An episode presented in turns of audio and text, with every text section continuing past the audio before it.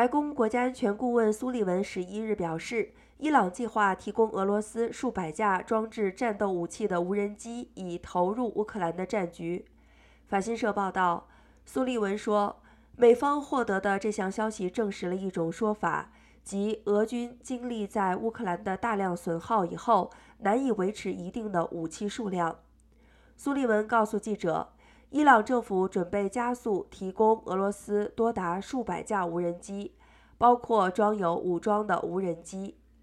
伊朗十二日对此作出回应，表示自俄军二月进攻乌克兰之后，伊朗与俄罗斯的技术合作并没有特别的进展出现。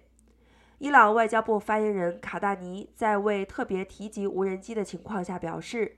与俄罗斯在某些现代科技的领域合作，早在乌克兰战事发生之前就已经进行。